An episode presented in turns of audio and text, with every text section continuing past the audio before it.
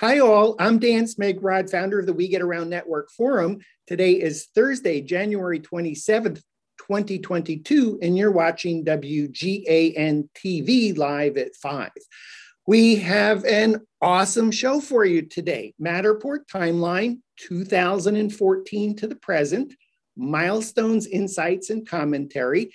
And uh, my guest today, uh, uh, uh hey, Emily, good to see you. Thanks for being on the Hi. show again.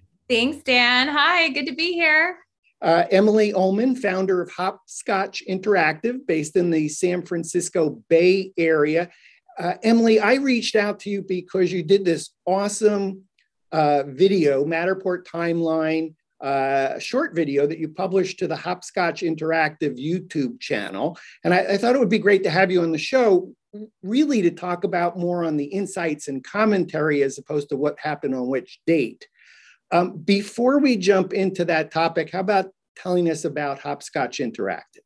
Absolutely. So, Dan, thank you so much for having me here. I am so glad to be on your show today. It's been a while, and uh, I'm I'm also excited that you were interested in learning more about this timeline because uh, I put it together many years ago. This has actually just been refreshed lately, but I created this in I want to say you know, maybe 2019 or, or 2018. It's been a while. But Hopscotch Interactive, since you asked, is a boutique real estate marketing agency, which I started in 2015 for the promotion of extraordinary spaces. And I wanted to do that in 3D and VR. And so I have expanded the agency over the years. We have done, in addition to Matterport, we do um, real estate photography, we do videography, drone, we do all those real estate services. Uh, and we also have been trying to be a thought leader as well in uh, virtual, real- virtual reality and augmented reality. It's a very big passion of mine. Uh, I consult for commercial real estate and residential real estate for different uh, marketing departments.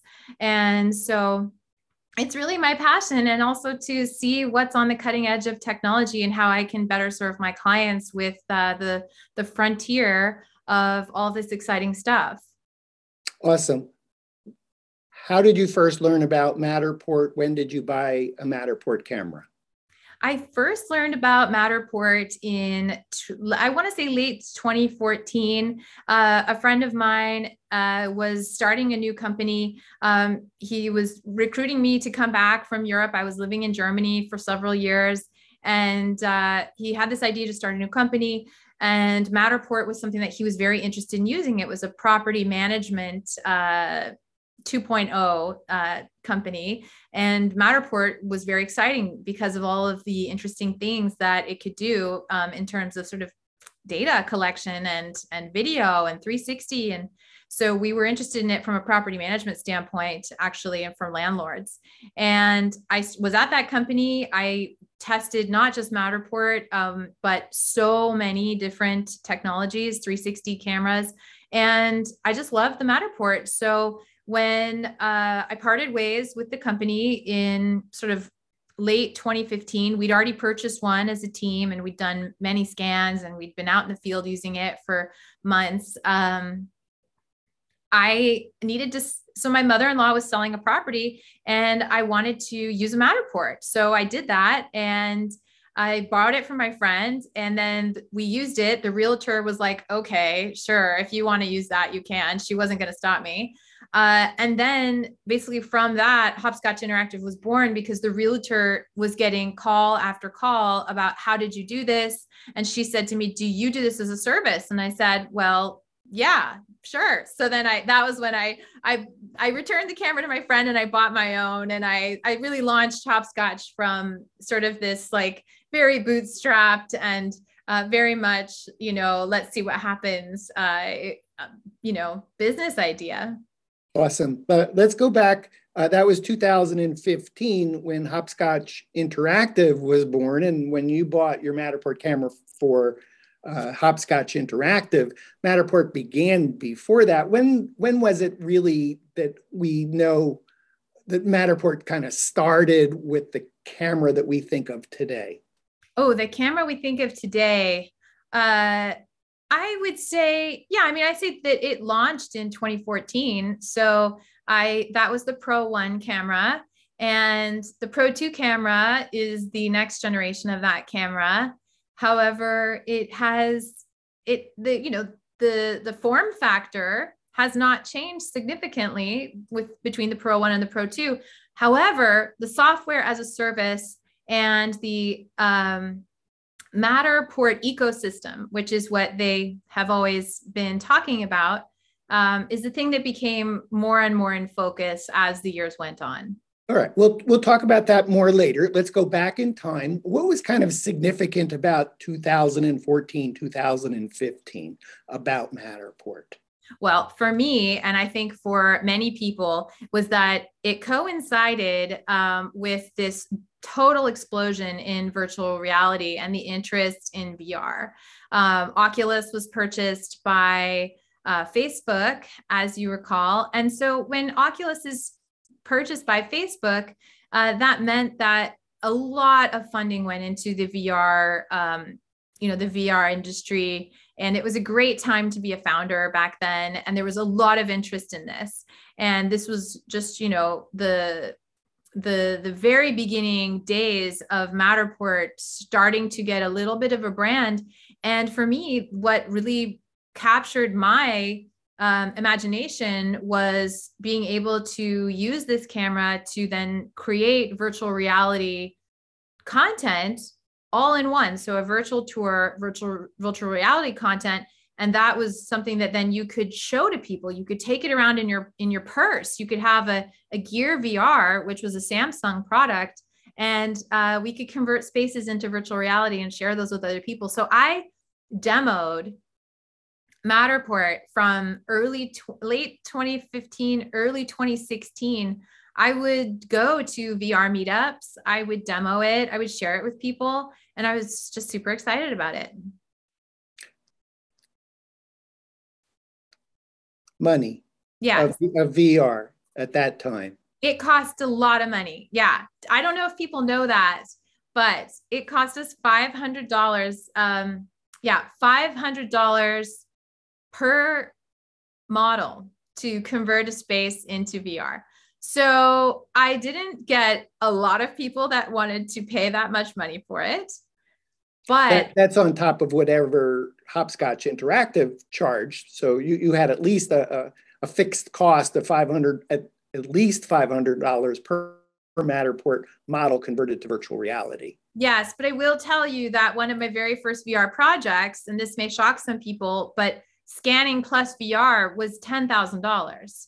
So uh, you know, I think that that number was very exciting to me because I felt like I was offering something nobody else offered. And I wasn't just giving somebody, you know, the same old virtual tour. And so we could charge a premium and that was that was great. But again, there's not a lot of people who have just $10,000 laying around for VR when it's not fully rolled out. So it so so much more I could say about that. But how much more does Matterport charge today for virtual reality? Oh, so virtual reality is basically free at this point. You just have to have a Quest in order, you know, a, a VR um, viewing uh, device in order to view it. Or I, I believe you can still get access to the showcase. I was looking at the app. You know, it's still on my phone, so I could download the VR Matterport Showcase app and uh, I could look at models uh, in stereoscopic view uh, with a Google Cardboard. But the best experience is with a uh, a Quest. So yeah, Oculus it's still Quest. yeah Oculus yeah. Quest, Oculus yeah. Quest Two, Rift. Uh, those are those are the devices that are are the best for viewing now. So looking at your timeline, actually Matterport didn't officially offer Google Cardboard support until 2017. The virtual reality began as early as 2015. Yes. I believe at this point, Matterport is actually sunset Google Cardboard, and really today it's just Oculus Quest or Oculus Go uh, in oh. terms of devices supported. Yeah, and the Go was also you know they stopped producing the oculus go which i had one but i sold it you know at least two years ago. All right. Uh, Short answer uh, today, if you want to do virtual reality, meets Matterport, Oculus, Quest. Yeah. Uh, you know, I notice on your timeline that there it says multi-floor features in 2014. Why was that kind of a milestone that you could have multiple floors? Uh, I'm trying to remember, in fact, why that was so significant, but I think that it had to do with the navigation in the showcase. Uh, do you do you recall exactly? Well, I'll, I'll add a little because I, I bought my Matterport camera in July of 2014, and uh, at that time, if you wanted to shoot a second floor, you could. It's just that the scan points were were on the same level. Uh, you couldn't you couldn't differentiate between uh, one floor and the other on your iPad. So you had to mentally keep track of, oh, you got the first floor. Now these are the scans going up the stairs. Now you're on the second floor, and your uh, mini map looked a mess. Um, so wow. I kind of feel like 2014, 2015 for me was like a ginormous Matterport public beta. Yeah. Uh, as exciting at the time, we just kind of all rolled with it and accepted. And I do remember sh- trying to shoot a super large space among the first spaces that I tackled called Matterport when I was having trouble on site. Uh, they took my call on a weekend and uh, oh, we just hadn't thought about doing 50,000 square foot spaces, uh, but we'll, we'll, we'll, we'll figure out how to make that happen for you. So absolutely, Dan. And that was what was kind of brilliant about the early days was that, uh, it was definitely an open beta. In fact, we still had it when Matterport would load the preview screen prior to it, it would be a Unity logo. I don't know if you recall that the Unity logo would flash. Vaguely, uh, yeah. Yeah, so the yeah, Unity logo yeah. would flash. So they didn't even pay for their Unity license to white labeled uh, when they first had the app on iOS. And so uh, having done iOS development with my other company, uh, you know, we had we, we didn't pay for it either. And I just remembered how funny that was thinking about that later, going, oh my gosh, they didn't even have, they hadn't even paid for that yet. And, and probably so, funny because when I, I, I, actually bought the, the Matterport Pro 1 3D camera just after Matterport got funding of three, $30 million. So I figured, okay, uh, I can build an ecosystem around this with the, the forum, uh, and I have confidence in spending $4,500 on a camera from a company that's just starting out. I figured, okay, they got deep pockets at least to get going. Uh, in, in, fact, we probably even shouldn't dwell too much on 2014, 2015, even 2016, because you and I could reminisce forever about all the things that were happening early on. And there's actually so much exciting stuff that's, that's happened true. since then and even uh, current. But I do see on your timeline 2016 or so, 2000, 2015 Matter tags yeah. debut, um, Matterport statistics, excuse me, starts in 2016. What was significant about Matterport offering outdoor 360s in August of 2016? Okay, that one was a big deal because prior to that, uh, scanning outdoors, as you know, was a hack, and it still is to this day if you're not using Cortex. Uh, it really depends on how much ultraviolet light is interfering with the infrared in the camera. And so we were not able to suppress the infrared whatsoever. And therefore, we would either have to shoot an exterior scan in the morning hours in the shade if we were lucky or you know after the sun had gone down so it so, was so so let me translate a little bit for our, our, our viewers that may be new totally to matterport and trying oh. to understand what we've just said there is that today matterport enables you to do 360 scans 360 views 360 scans are what we think of perhaps Matterport and 3D models. 360 views are outdoor scans that don't have data attached to the 360, but enable us to shoot a 360 outdoors. And so prior to that, you uh, shooting scanning outdoors was really an, an art, not a science of having to understand that you could scan as long as the camera couldn't see the sun, sunsets, sunsets, sunrise, but before the sun could see the camera. Oh yeah, I showed up once at a cemetery at like six or five thirty or six in the morning to scan an outdoor area just in the when before the sun came up, and I was going as long as I could until the sun came up. And then there was just a point where nothing would align anymore. And then it was done. And that was what we did. You know we just sort of like we hacked it and we would tell clients we would think it would work but we couldn't guarantee it. And so having a 360 built into the system um, for exteriors because interiors it was fine really. You would just scan more or scan to that location but it was it was uh it was a game changer for the product as an actually useful tour. You know it was great before but it wasn't a use it wasn't as much of a useful tour if you're missing the entire exterior um, of the property.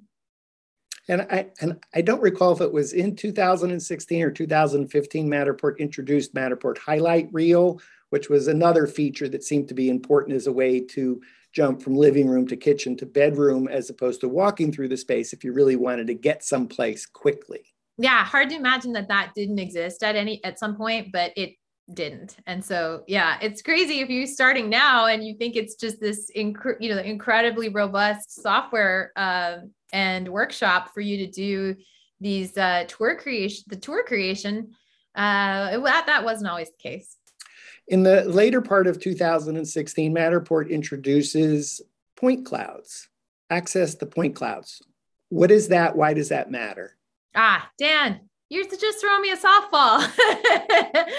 uh, so the point clouds. Okay, well, uh, the point cloud data, and at that time, I should we should also say there was no paywall associated with the point cloud data. So when the uh, when the scanner is used to create a model to create a tour a tour, um, it basically is a what we call time of flight sensor. And so the time of flight sensor is sending out many, many points of light. Those are coming back and being read by the sensor in the camera. And that distance is measured. It creates the geometry of the tour and geometry of the model. That data of those, the point cloud, this sort of simplified, colored point cloud, if you will, um, is available to people who have access to the files as an XYZ file. Okay, so the XYZ file is a point cloud, meaning it is basically the, it's sort of the foundational building blocks of, um, of a met of the mesh of vertices that then are then further simplified to create the dollhouse and what we see. But it's really the it's the underlying dna of a scan if you want to put it into those terms. So in, I, you know, I, I notice on looking up at your Matterport timeline chart, you have two sections. One is Matterport Virtual Tour Company, and the other is Matterport Digital Twin Company. Yeah. It seems like that might have been the beginning of actually unlocking the data that moved into Matterport positioning itself as a digital twin company. I think it was always there, to be honest. I think that the the the moment that I put on this timeline, so, you know, virtual tour company to digital twin company, that is more about their PR team saying, oh, hey, mark- marketing is saying we need to start using uh, digital twin. As and maybe now if you ask somebody ask their marketing team they would want to say oh we're a metaverse company. You might want to they may want to change that based on whatever is going to help them with their company and the brand. Um, but yes, I think that all along the value and the underlying value of the scans was never only just the um, visual elements, but it was the spatial elements. And well, it, so I, I want to say that when Matterport uh, unlocked the point clouds, uh, I don't even know if it was called MatterPak. I guess it wasn't even called a MatterPak at that time. So no. at some point in the future, Matterport productizes the point cloud, calls it a matter pack. Yeah. And then starts charging for it. Yeah, and exactly. So there were a couple of years where it was free for you to get your own data and they didn't have it, it wasn't called a MatterPak. And then they tried to say, okay, well, you're going to get in the MatterPak well we're going to take away the the free one which is all I needed. I only needed the actually it's the OBJ, which is the object object file, which can be then imported into Unity, um, was more relevant to me because I was more interested in using that for virtual reality.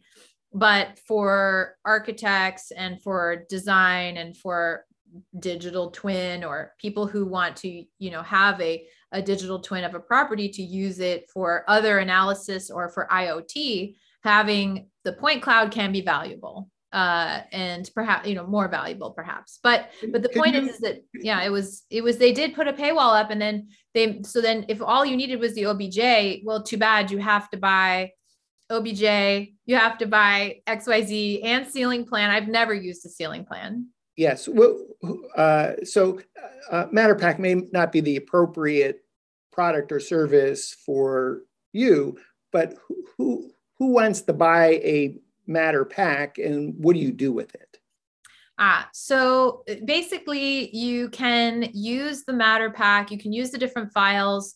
Uh, like I mentioned, to import that into design software. And so it's really useful for uh, somebody who needs to put it into, uh, you know, a like I think it was um, into Autodesk software if they want to use it in uh, anything for architecture then they then they for them it's a huge time saving because they're able to basically shortcut the the part of their workflow where they have to go out and do hand measurements at least for initial planning. So if, if you're an architect and, and you've been commissioned to redesign a space instead of maybe going out and taking a thousand pictures and a thousand measurements to then reconstruct somebody else's design from many years ago, you could actually engage a Matterport service provider, scan the space, order the MatterPak, convert the file either to SketchUp or Revit or AutoCAD, whatever right. preferred software, and then actually begin designing the space rather than reconstructing someone else's previous space. Yeah, it's a shortcut. And for architects and for anyone who needs to have also for you know for a uh, what i liked about matterport prior you know now things seem to be you know you can sort of doctor the spaces a little bit more in a way but those were sort of time stamped in a way because they could not be changed after they were processed unless you added to them and re-uploaded them. And so it was really like a moment in time where you could say look this is what it looked like when we started the job. Now we have the reference. We could see what it all looked like. We have you know infinite reference images and we have the data. So it's a huge time saving for anybody who is an architect or needs to doesn't want to revisit a job every time they just want to know where an outlet is in a room. Uh, let's move to 2017 I, I see on your chart core vr ios daydream web vr matterport scenes app um, some oh, let, why don't we start yeah. with those two? What, sure. what what was what were they and why were they significant? Oh my gosh, I want to reach for a I have an old Android phone, the Zenfone AR in one of my drawers so I could show it to you. Basically, let's start with the Scenes app. So something that we all have now on our devices, right? So we've got our um, our lenses here with lidar built into our iPhones or um, a core um, is it Core VR? You have this um, AR Core um, in Android apps um, or Android phones, and so you you're able to basically scan and and therefore create that that point cloud in your from your phone, uh, which is very very cool. And uh, so I can use this now to even make Matterport scans, right? Like my iPhone is a scanning device. Mm-hmm. Uh, but I, I, think of that as is 2020 as opposed to 2017. It's so, not though. It was way so SLAM technology, uh, which is what this was based on. So this was based on um, Google Tango, and mm-hmm. so there were a few consumer Google Tango devices, which was sort of this dev uh, kit, yeah, for Google yeah. for for um, SLAM. And so simultaneous location and mapping, which meant that the, the cameras, uh, the, the sensors on the phones, these two phones, it was like there was a, I think the phone I got, the Zenfone AR, and maybe there was a like an, a Lenovo phone. Yeah, I, I forget that that uh, Google was was actually considered oh maybe a competitor of of, uh, of data collection using this Google Tango which I believe came out around even before maybe the Matterport Pro 1 3D camera in 2014. Yeah, there so, were very big devices like clunky dev kit, like bigger dev kits, I think. I yeah. didn't have one, but a lot of folks that I know in San Francisco had them at their agencies. And they were developing things for those um, so that they could use them for augmented reality. Okay. And Matterport Scenes was so cool because it was this early version of um, what we now have in such a more robust form with AR Kit and AR Core running um, augmented reality and sort of uh, these um, the lidar scanning happening in our phones. Uh, let, us pause there because th- this actually comes up a few years from now, and uh, and, and and let's put a a pin already in the core VR and the Matterport scenes because actually there's new technology that Matterport's come out with, and we'll talk about that. I still want to say in 2017, Matterport comes out with the Matterport Pro 2 3D 3 uh, 3D camera. Uh, what's different than the Pro 2 versus the Pro 1? Oh, hold on. Let's go there in a second. But I just we we didn't finish talking about the Daydream and Web VR and Core VR iOS. So the thing I want to say about that before we jump ahead is that Daydream was an all-in-one wearable headset, right? It was untethered. It was not one that needed to be plugged in. And so what that meant is that over the web, you could experience virtual reality content and experience Matterport spaces in an immersive environment without tethering, meaning connection to a PC, right? So that's just, I want to just make sure that we say that at that point. Obviously, Daydream got sunset and it didn't move forward, but that particular. I'm confused because I, I mean, uh, uh, someplace in my technology library, my junk room, my wife might say, uh, is is a uh, a Gear VR, and I could experience a, a Matterport tour, and that was wireless. Yes, that's true. That's true. But this, I think, uh, the the difference being is that I want to say that I could I I don't remember actually, Dan, that's a good point, but I think that it might have been only through the browser potentially and not that you had to also have the, the app. And i would have to look back at that. Uh, i, I want to say at the time you really had to pay matterport $500 or more and have the model converted to vr and it was not uh, browser based it was I, gee, I'm going to use some terms that I don't even understand. Side loaded to my device that let me view a stereoscopic uh, view uh, with with of Matterport. More on and, cardboard, but that was the thing that was cool. Of, like, so then they changed it. So they stopped doing this whole yeah. VR. They, they, launched VR Core, and I think or Core VR, and I think that's when they stopped. They said no more five hundred dollars. Yes. They said now it's free for everybody. Every space will have a little goggle and yes. you can just navigate from that goggle to either your cardboard or to if you have a daydream you can do it in daydream yes but probably a good decision yeah. in, in terms of reaching the masses though uh, the the version of virtual reality actually changed because I, I want to say in the early version of Matterport virtual reality, I want to say you really felt like you were totally immersed. Well, those were hand blended. So they were basically taking your tour. That's why it costs $500 is because they were hand blending the tour to make it feel immersive, like you were really moving. And what they switched to with the free version, hoping to have more people use it, yes. was the pano to pano, where you look and you see a blue dot and then you yes. navigate to the blue dot and you have to it's gaze activated VR, right? So the gaze and holding your head in a particular location activates the virtual reality. Experience. Yeah, I, I I suspect that was a better decision because it reached more people and for some, I you know e- even my wife, I think in the early days where I tried to have her look in virtual reality, uh, she, you know, she did it once and said, "I can't do this." It just zzz, you know m- makes her nuts uh, where perhaps you and I were like, oh, this is the most exciting thing I could ever imagine. Yeah, I mean, I put it on the head of a quadriplegic, and you know, with just his eyeballs and looking around and moving his head, he was able to go and move around a house, move upstairs. And um, you know, when he was asked by the conference organizer, like, what was the best thing you saw? He said it was that experience.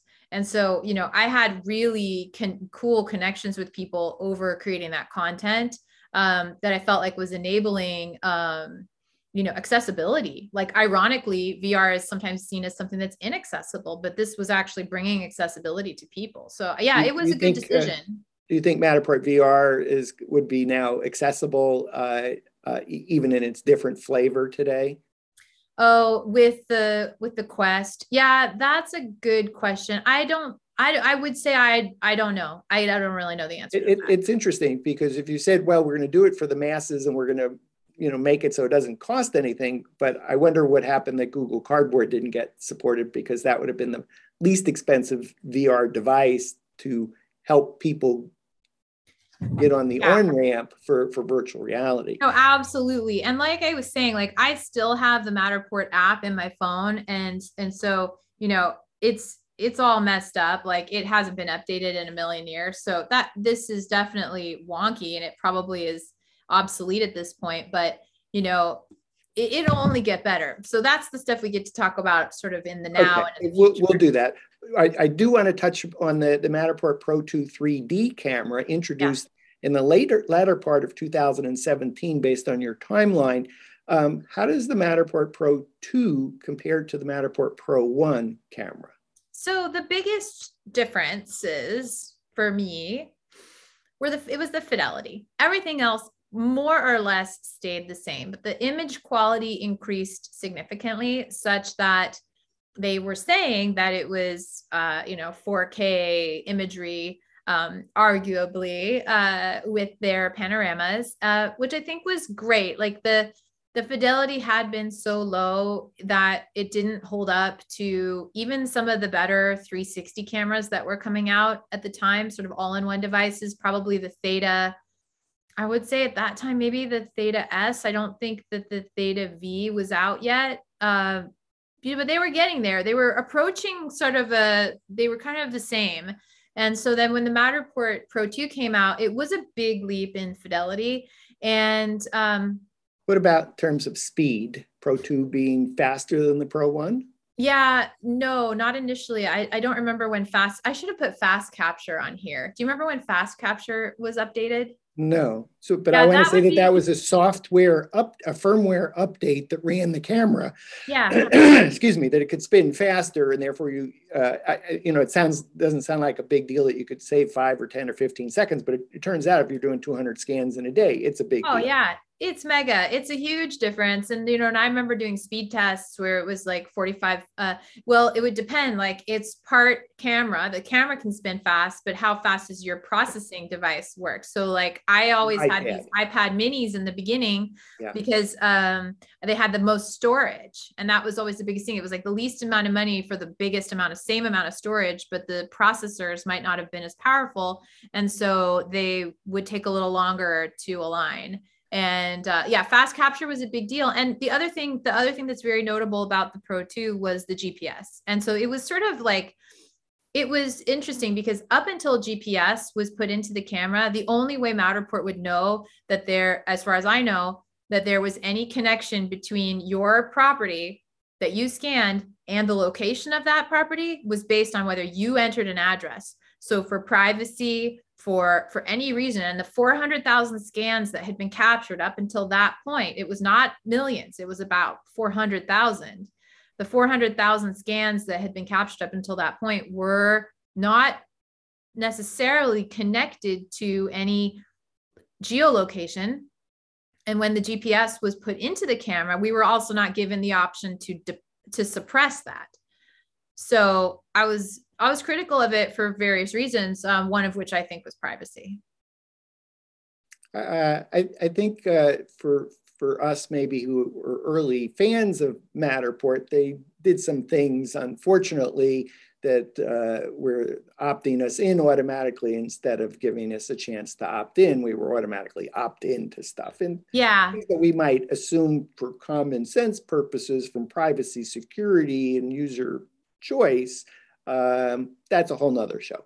That's a whole other show. But I think that the uh, yeah that that change was justified by them saying that for placing 360s outside and that it would it would sort of assist in alignment. I don't know if that's actually accurate, but that's what we were told. Uh, at the same time, you can move a 360 view manually either on your uh, iPad or uh, on uh, in Matterport Workshop. Um, yeah. But okay, uh, in 2018, shortly after the Pro 2 comes out, according to uh, the Hopscotch Interactive Matterport timeline, Matterport pairs with the Leica BLK 360. What is a Leica BLK 360 and why did it matter that you could use a BLK 360 to create a Matterport scan? So a Leica BLK 360 is a um, sort of, I would say, like a, a, sister brother device. It's it's a device that they um, that Leica manufactures. It is a um, lidar, uh, I believe, and lidar camera. And the thing is, is that it is a long range one, so it's highly accurate over long distances.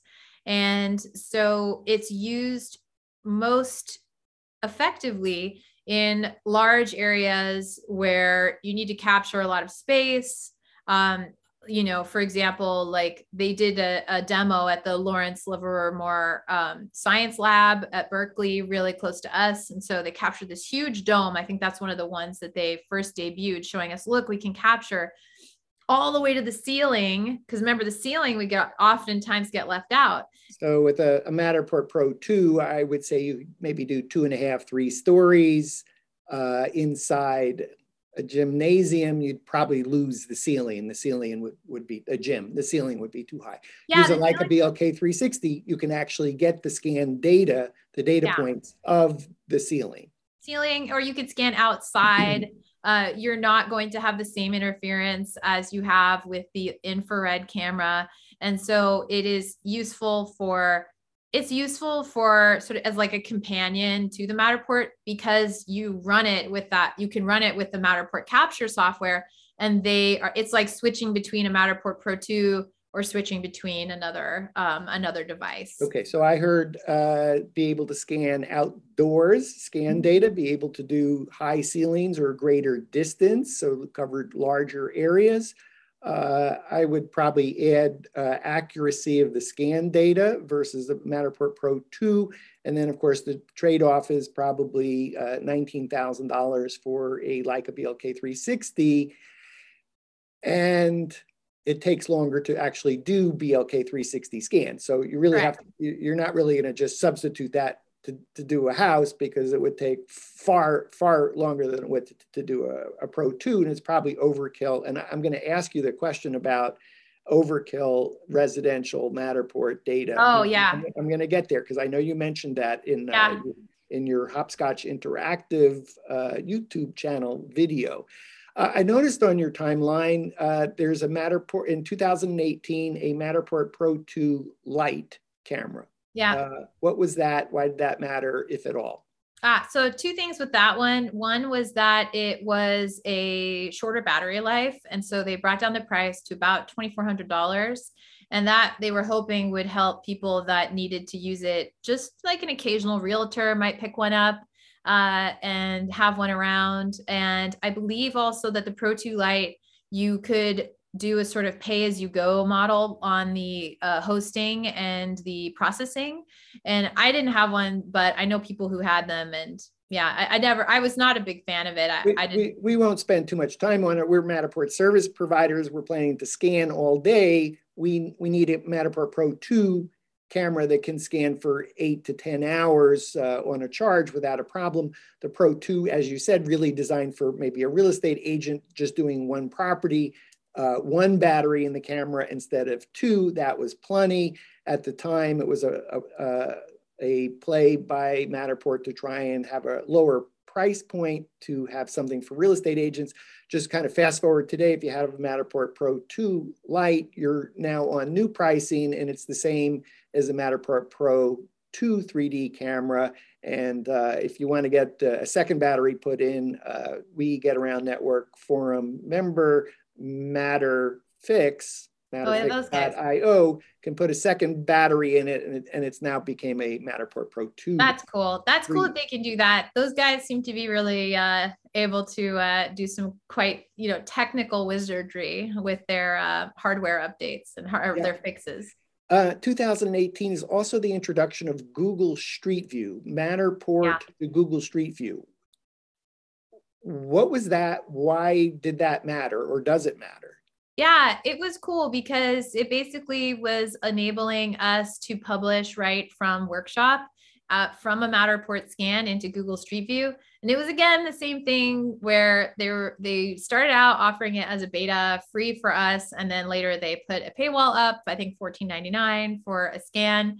Um, Matterport uploads to Google Street View are also very messy. The constellation, meaning you know the navigation, um, which is why they purchased uh, virtual walkthrough, not I think that's one of the reasons they purchased virtual walkthrough around this time uh, was the tech, you know, the technical team that had really solved for a very uh, elegant um, uh, constellation. And so, uh, which is the navigation points, the waypoints for Google Street View or those types of panoramic tours. But yeah, Google Street View was something that we could then do as service providers. It was another thing for us to offer to our clients. I don't find a huge amount of overlap between my clients and Google Street View clients. So if you're doing residential, it, it, uh, it, doesn't matter at all. If you're doing commercial spaces and the client wants to be on Google Maps, then without any special expertise, a Matterport service provider can scan with a Matterport Pro 2 camera and in Matterport Workshop publish to Google Street View. But I think, as you said, sometimes the, the walking uh, experience is not always perfect. And so you can actually use a tool like Panoskin Pro to uh, export all the 360s from Google Street View, import them into Pano, Panoskin, uh, Panoskin Pro 2, tweak that constellation, that walking around experience, and then publish it back to uh, Google Maps. So yeah, a little exactly. bit geeky. It might be off the path. I know we we got. I want to try and get get you out of here. I know you got a scan coming up, so we're going to actually move on. Um, yeah, I, yeah, I, but exactly. It's a. I I don't even have it on my website anymore, Dan, because I felt like. Uh, you know, it, it's every Matterport service provider can do it, but it's not a core piece of my business. Okay, uh, 2018, uh, January 2018, Matterport announces uh, its uh, SDK is open. What is that? What is an SDK? Why does that matter? what does that uh, enable? Yeah, so the SDK is basically like, let's see, there's a couple of different uh, definitions for that. It's uh, either software, is it software developer kit, or it's uh, it's it's basically, you know, depending on who's telling you what they think it is. It's it's it means that they're opening up their software, opening up the Matterport software for third party uh, developers to develop on their platform. So, and why does that matter? It matters because Matterport had a lot of feature requests, and they see themselves as a company that, um, you know, was building this tool but not necessarily as developer of all of the infinite things people might want to do with a space. And so by opening that up to a developer ecosystem, it meant, Dan, that anybody could then come to Matterport. In the beginning, you had to sign up to be sort of a qualified software developer.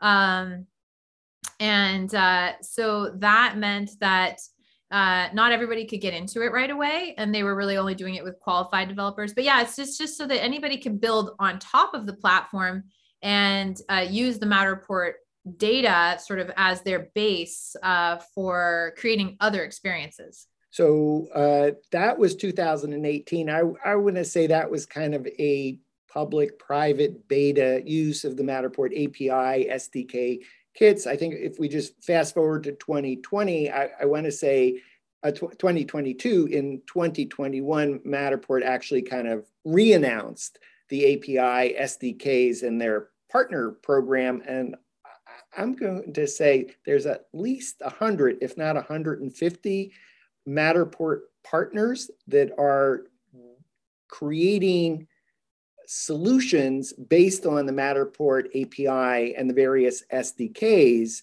Yeah. Uh, some of which are actually uh, public. that yeah exactly and this is the stuff where and i think the we get around network is a great forum for this stuff because how are you going to keep track of all of the people that are developing of all of the different things and you have such a repository of both historical information and then also these uh, different developers you know are in touch with you and then they're sharing what they're doing. And i think um, you know we and even me you know on youtube if i can uh, when i have time i like to share the things people are doing because i think it's it's super exciting. And that's where yeah they did re they re-announced it or they made it made it uh, a bigger focal point and that's very smart. They needed to do that so let, let's let, maybe we'll just do analogy and, and move forward. It's I, I have my iPhone. I, you held up your iPhone. It's kind of like the App Store. Uh, it's it's like the iPhone is great, but it's incredibly great because of all the different things you can do with it. Right. Because of the developers that are building out tools and solutions using the iOS platform. I imagine Matterport would hope that the same happens. Yeah. Uh, Cortex comes out in 2019. What is Matterport Cortex uh, and why does that matter? So, Matterport Cortex is this um, very cool computational uh, sort of artificial intelligence photogrammetry. I know those are very jargony words, but it is uh, Cortex is this ability for you to take a 360 pano and then to to reposition that on the map and then to convert that into a 3D scan. Like it will basically map to uh, the map to the geometry of the space. It works most of the time to do that, not all of the time. Uh, and so it helped us overcome things like, uh, you know, sunlight and uh, scanning outside, or even being able to scan uh, with a camera that has no built in uh, geometry or a time of flight sensor whatsoever, such as a Ricoh Theta V or an Insta360? Well, let, us talk about that because in 2019, uh, Matterport announces partnerships with uh, Ricoh, with the Ricoh Theta. Actually, I, I want to say the Ricoh Theta S, the Ricoh Theta SC2, maybe the Ricoh yeah. V. Yeah, those are the ones. Yeah, I don't know about S, but SC2V for sure and Z1 uh, are which, then all which, which, which, then subsequently came. I don't I don't believe Z1 was out at the time that no. they did the announcement. Yeah. And in a similar fashion, Matterport announces a partnership uh, and integration with uh, Insta Insta 360. Yeah. So uh, today I would say it's the Insta 360 One X2, the Insta 360 One uh, instead uh, uh, R. Oh, the R, yeah, the R, the R. That's right. So, um, but when it first announced, I want to say it was with an Insta 360 one. Yeah, so, and those are cameras that you are, could buy for le- not three thousand five hundred dollars, but for maybe three hundred and fifty dollars, and then you could make the spaces. And this is where I think we have also philosophical divergence uh, between what is a professional space and you know who what's the what's the true value of this space if the underlying data is a little messy and it's a little bit less clean? And you know is it still valuable to us in the same way? And is the pro 2 now overkill? Uh, so so the introduction of the insta 360 and the Ricoh Theta paired with Matterport and now having the underlying cortex, yeah. that sounds like, well, that was interesting because it, it enabled a 360 camera to sort of kind of do what a Matterport Pro 2 does, but at a price point from 350, as you mentioned, to maybe a thousand dollars instead of 3,500. I think the philosophical question is is probably for a di- yet a different uh, I, I, think that's a good topic though, because let me tell you, it came up this week. but yeah. How, how did it come up? Uh, it came up because a um, a property where two teams needed to be at the same time, and one was a video team and one was a um, a photo team. And the video team was like, "No, just do it with the uh, the you know the Z1." And I was like, "No, but I really want to do it with the Pro 2." And so you know, we all know that you can do this. And I even did a video um, on YouTube called Matterport versus Matterport. Can you tell the difference? And it's it's this question of, you know, how do you scale? How do you get faster? If you have to do five Matterport shoots in a day, it's a lot faster, and realtors may not care. Whereas if you need the data for accurate floor plans, it's going to be worth spending the extra time to potentially use Matterport or a different floor plan solution. But certainly, there are arguments for both. Interesting in the We Get Around Network forum, WGANforum.com today, Thursday, January 27th, 2022 uh, a new member just posted this exact question. Uh, no, actually, an older member said, I have a Matterport Pro 2 3D camera.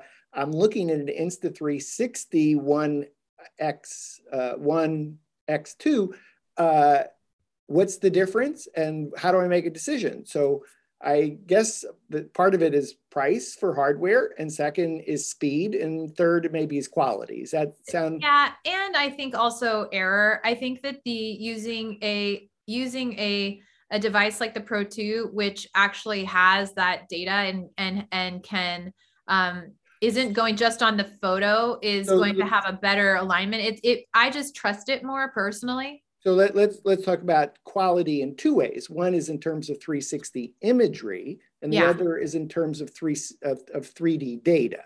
Right. So uh, how how does the image image quality compare with maybe an Insta360 uh, 1x2 eh, or uh, you're using a, a Ricoh Theta Z1? How does the yeah. Z1 compare to the uh, Pro 2? And I, I think you've already answered the question you would rather use a Pro 2 for quality, but yeah. your team was asking you to use the Ricoh Theta Z1 because you could actually do the tour faster. A different, yeah, different, a different and, crew was asking me to do that, and, uh, and uh, or they were saying, "Did I know about it?" And I said, "Of course, I knew about it." And uh, you know, but that I wasn't really, I wasn't really a big fan of it. However, I the video that I did where I I did the test and uh, I tried it. I mean, everybody can see the difference I mean, everybody can see the difference between the one scan with the Pro 2 if they know what Except to the real estate agents. So you know what to look for. yeah. Most real estate agents, unless you told them and said, this is the difference between this and this, you probably wouldn't know. You no. would know. I would know. Yeah. Our community would know. Um, in terms of the data, were, were you doing a space where the data mattered?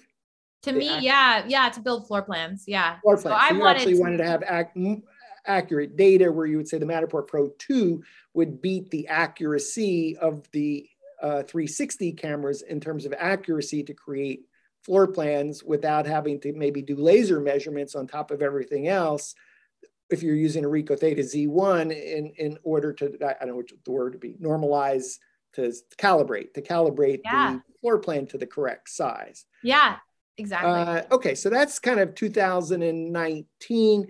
Uh, 2020, Cortex on the iPhone. Uh, uh, uh, I'm looking at uh, True Plan for Xactimate. What, what is a True Plan for Xactimate? So True Plan for Xactimate is basically a much it's it's something you can buy through Matterport. I was in the beta program for that too. However, I never got anybody to purchase one. Uh, so uh, I think it's really for crews that are construction companies or uh, renovation teams or architects who have an in-house need to have a level of detail, the LOD, uh, be higher. And so it was basically doing a enhanced floor plan that includes more information and is also a lot more expensive. So, and, and I would say since uh, uh, my wife and I have been lucky enough to be through three floods in our house on different occasions, and adjusters come out. That's that's what they do. They they work with Xactimate in in order to do the uh, the um, the claim documentation for flood, fire, etc. And that's what needs to be submitted to an insurance company and they work in Xactimate. And so maybe you can get use a Matterport to have the Xactimate created for you. That's actually a whole nother show. And We've done at least two shows on this topic of cool. WGAN. So if you're interested, just Google uh, either True Plan or Xactimate and Matterport uh, either in the We Get Around Network forum, WGANforum.com, or just Google it, and you should probably still come up with WGAN TV, Xactimate, True Plan, insurance claim documentation. Um, kind of in the 2001 time frame, a lot, uh, a lot of interesting things happened in terms of um, Android, capture only on iPhone, capture only with an Android device. Do you want to just take that whole topic as one? Uh, yeah, I could just cover it briefly because I don't think it's it's that much to explain. It's just that uh, you know we had been really uh, in the iOS ecosystem. We had to pair with a um, an iOS device, whether that was an iPad or that was an iPhone. And with the Pro 2 scanning, those models can get pretty big and pretty large the larger the scan gets. So, you know, data, uh, having a, a high capacity, high processing, best of the line iPad is going to cost you a lot more money. And having a, an equivalent Android device is not. And so I think it was opening up us to be able to scan and you know we could do it on we could scan on our phones we could use an android device or an ios device. And something that i think was already possible when they moved to android capture was because of the android operating system that meant that backup and moving of models was already a lot easier because i was still on ios and i had struggled forever on capture or on backup and transfer of models.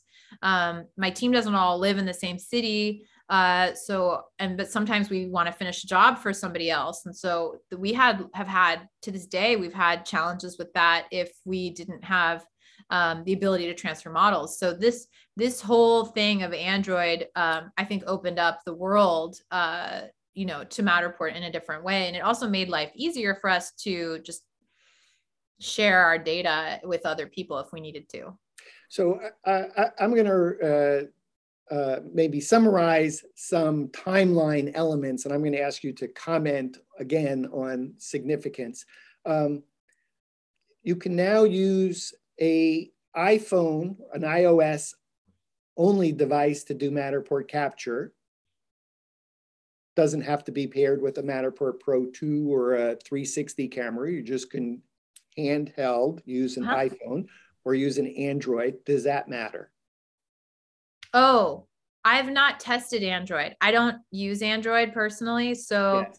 I don't know the answer to that, but I believe you can do that with both. You you can, and so uh, I, I'll just give you my short piece on it. Is to say, just because you can doesn't mean that you have a commercial solution. I yeah. know excuse me, it's, it's kind of beyond your timeline because your timeline is really features and, and such with Matterport not things like, well, how many people sign up for a Matterport cloud account? And, and I, I think the interesting thing is the cloud accounts for Matterport have skyrocketed, but it's because there's a free account and you can use a, a handheld iPhone only or handheld Android only to capture space. But after you do one scan, uh, this is not really a solution for uh, business. So you really need to go buy a camera uh, so I just kind of view it as a novelty. I'll I'll put a footnote on that as I'll say I'll change my mind tomorrow when Matterport comes out with a commercial grade rotator that pairs with a smartphone to create uh, 360s. And now I think that kind of leads into the LiDAR uh, that's built into our iOS devices now. That's right. And I think that companies that are close, Dan, would be the Pivo, for example. You know, if if Pivo, um, do you know what I'm talking about? The Pivo for real estate uh, in the We Get Around Network forum. If you just Google Pivo real estate, is three words. You'll pop up a, video that Emily uh, has uh, produced on this topic. I think at least one. At least one, yeah. And there's a lot of content in the We Get Around Network forum on the Pivo uh, real estate platform that uses a Pivo Pod Black specifically. That's the brand Pod Black yeah. for creating uh, virtual tours. Yeah, exactly. That's this guy, right? Let's see yeah. if you can see it. Right. So yeah. this guy is a rotator. Yeah, a yes, rotator. Su- surprisingly, rotator. that Matterport does not have a rotator to create scans for Matterport. Uh, right? So- you would think it's so cool, and I mean, it needs to be calibrated, and it doesn't. It's not calibrated even for Zillow, but it's uh, it's close, and it's a very a much better, more uh, useful solution than holding it with your hand and shaking. Yes. Yeah. Right. So Matterport comes out uh, recently with uh, notes collaboration. What is that? Why does that matter? So, notes and collaboration. So, my take on why this is important is that when we talk about Matterport as a digital twin company and we look at uh, the things that it's heading into now, uh, it is being it's it's using the model for more than just its virtual tour uh, use case. And it's saying, actually, no, there's a perennial use case for this model because we can use it to communicate with our team and we can mark up spaces and we can share and we can we can annotate and, and it can be useful as a communication device um, or communication uh, you know sort of uh, I guess a location that we can join in together. And so it always was with Mattertags, but this is this is more. This is more robust, and this is where I think um, Matterport's doing a few things in house. But once you see the um, explosion of API uh, SDK um, partners with Matterport doing very cool things, you'll see stuff like way beyond what we can even imagine with notes. My second to last question. In in your video about the uh, matterport timeline that you created you you talk about overkill for residential. Can can you tell us about that and what does that mean what i meant with that was that uh, that sometimes the matterport as a virtual tour solution is not necessarily necessary with for example a pro 2 um, pro 2 camera because it is it's so much data and it's so uh, rich with all the things that it can do, but we only use 10% of it in the virtual tour, and the rest of it's sort of lost and thrown out, and actually very disinteresting uh, for the realtor. And so that's why I think that other virtual tours that just if a if a client just needs a virtual tour, they don't need to be asking for Matterport, but yet they do. And so it's, um, but people are saying, but I don't like the dollhouse. It makes me dizzy. It's, there's all this stuff. So, and, and that's why I would say, um, you know, Matterport had become very much the standard over the pandemic um, and over the last several years. But I think that, um, you know, the dollhouse is uh, the dollhouse and the 3D data that we get is ultimately more valuable for Matterport than it really is for the realtor or for the seller unless they're going to use it for notes or to go to home depot and to show their house to you know somebody. And, and you have to really think what are the use cases for the underlying uh, data? And um, is that a value to me and am i paying for something more than i need to if i'm getting a 3d scan uh, when i don't really need all of that last question uh, is there something that we didn't talk about the timeline today that we should really talk about? Ooh, mm, well, I think that uh, you know we talked about we talked about capture, uh, or sorry, we talked about being able to download spaces briefly. I think that's huge. That came out this uh, just in January that we have this ability to do that. And yeah, I think that the what we didn't talk about, Dan, are are where is it going to go from here? you know i think that the timeline is is evolving and i am excited to see what ends up on the timeline next so um, you know matterport digital twin company matterport metaverse company uh, I want to know kind of, you know, what those next moves will be. And I think we'll probably have to connect again on another talk and at another time. But those are those are the things that I would I would be curious about to see what get what flag gets planted on this timeline next. That's awesome. We should do that because I, I think what's more interesting is, is to take the timeline from today forward and imagine what it either could be or should be and why. And I suspect that we both probably have a lot of opinions on that topic. Emily, I, I know we could be talking forever on this timeline and doing a deep dive. I'm so grateful that you, I, I know you're, you're running out to actually do a, a, a scan today. So thank you for being on the show again.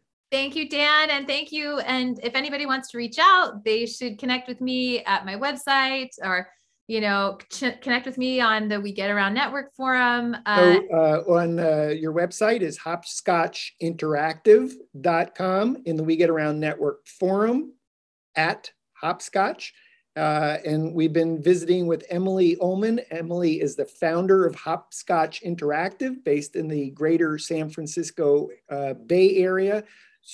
Super happy to have uh, Emily uh, on the show, taking us through the Matterport timeline that she's created. Thank for you. Emily and uh, for Emily in the San Francisco Bay Area, I'm Dan Smigrod, founder of the We Get Around Network Forum, and you've been watching WGAN TV live at five. Thank you. Bye.